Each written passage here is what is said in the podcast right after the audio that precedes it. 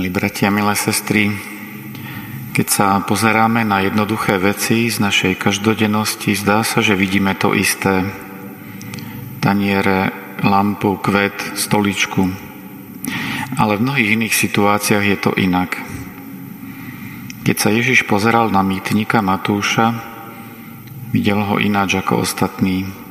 Povolal ho a potom v jeho dome stoloval s mnohými jeho priateľmi.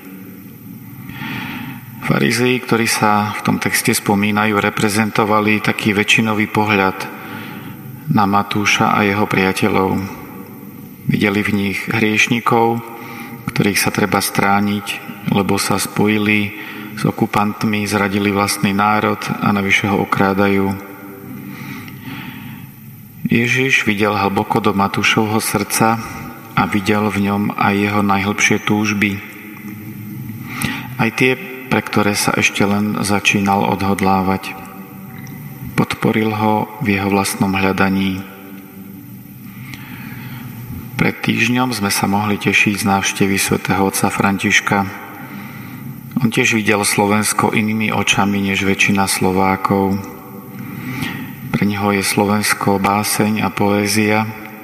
Podporil nás vo všetkom dobrom, čo sa tu už deje ekumenický dialog, práca s Rómami a s mládežou, prekonávanie rozporov.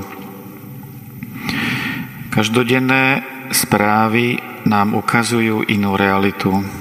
Politické a mocenské zápasy, zlyhania, frustráciu. Podobnosť tých dvoch situácií nie je náhodná. Akými očami sa pozeráme na svet, v takom svete aj žijeme. A tiež prispievame k tomu, aby sa takým stával aj pre ostatných. Keď vidíme najmä krásu, žijeme aj my v poetickom svete, ktorý sa aj pre iných stáva poéziou.